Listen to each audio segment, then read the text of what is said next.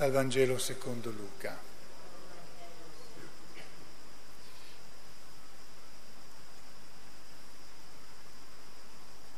Gesù si trovava in un luogo a pregare.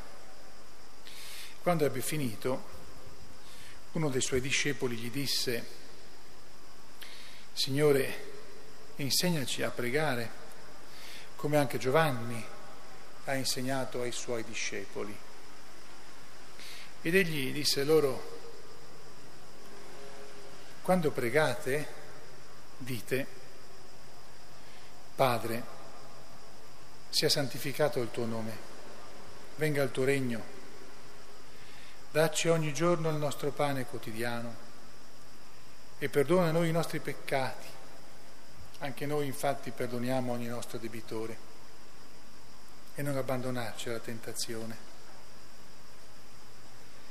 Poi disse loro,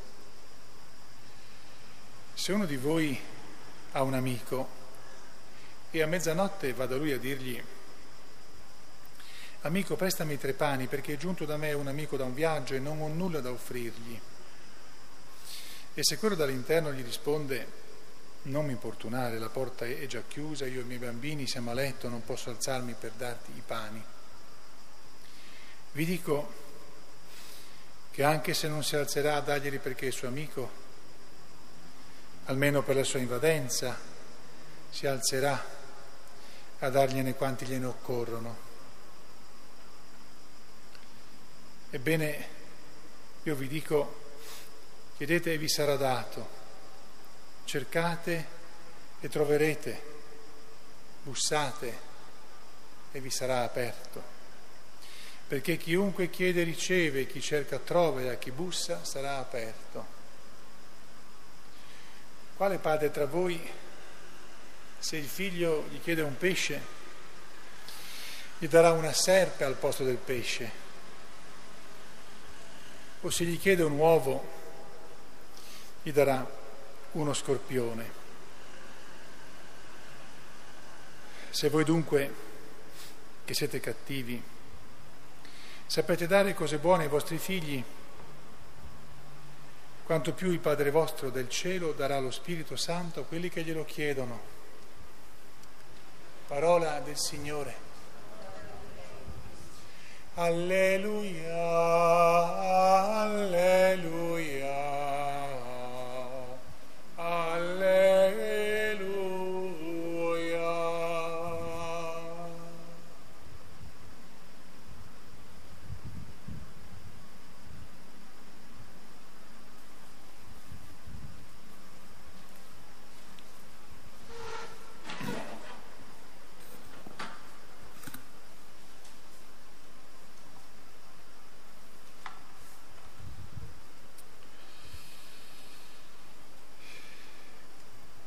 Sia lodato Gesù Cristo. Mentre continuiamo l'impegno con la preghiera perché il Signore ponga fine a questa siccità che sta distruggendo sia le persone che le cose, i luoghi e non, non soltanto nella nostra zona, nella nostra Italia, ma ovunque. Oggi prendiamo tra i vari spunti, anche un po' provocatori che la parola, che la parola di Dio ci mette dinanzi, prendiamo due, prendo due dettagli.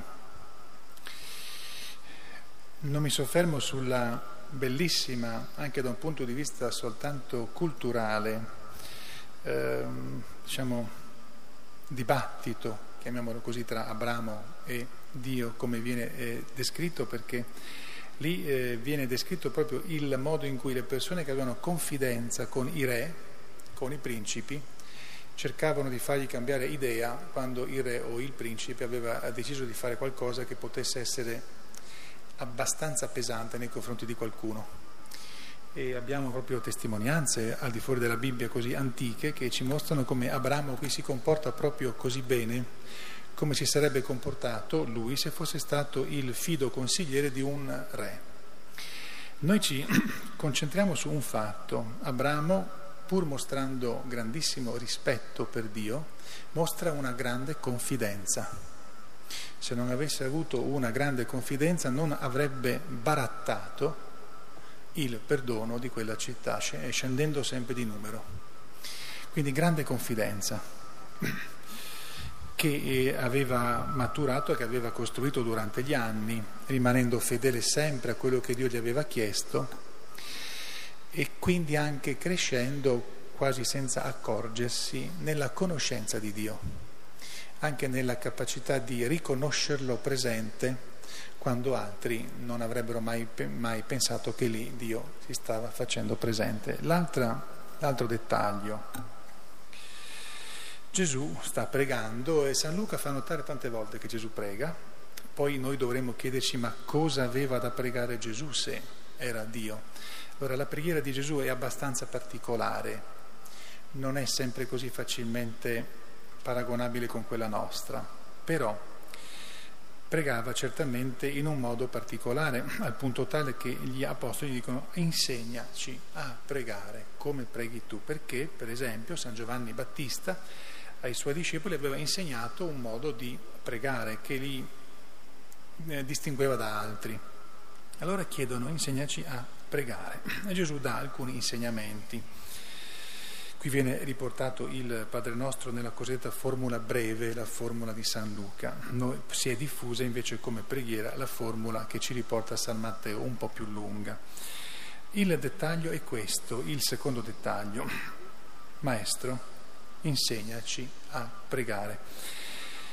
Noi preghiamo come siamo capaci, dobbiamo pregare come adesso siamo capaci, dobbiamo pregare per quello che ci sembra necessario, importante, urgente, perché quella è la consapevolezza che noi abbiamo in questo momento.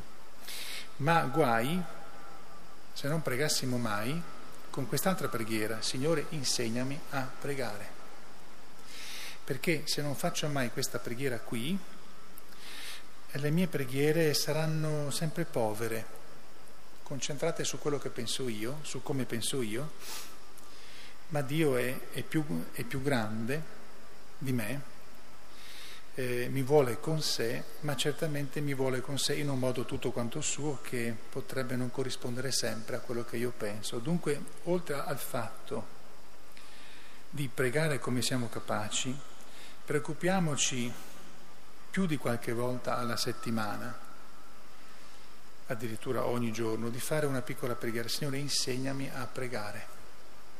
Io ti do la mia preghiera come io sono capace, con la mia consapevolezza, ma a parte questo che io ti chiedo e come, lo, come so chiedertelo, per favore insegnami a pregare. Questo, se questa preghiera la facciamo con pienezza di cuore, con semplicità di cuore, con limpidezza di cuore, non con delle pretese, questo porterà confidenza, quella confidenza che caratterizzò Abramo al punto tale che si è messo a barattare, diciamo con questa parola un po' forse troppo uh, banale, troppo prosaica, a barattare la salvezza di una città.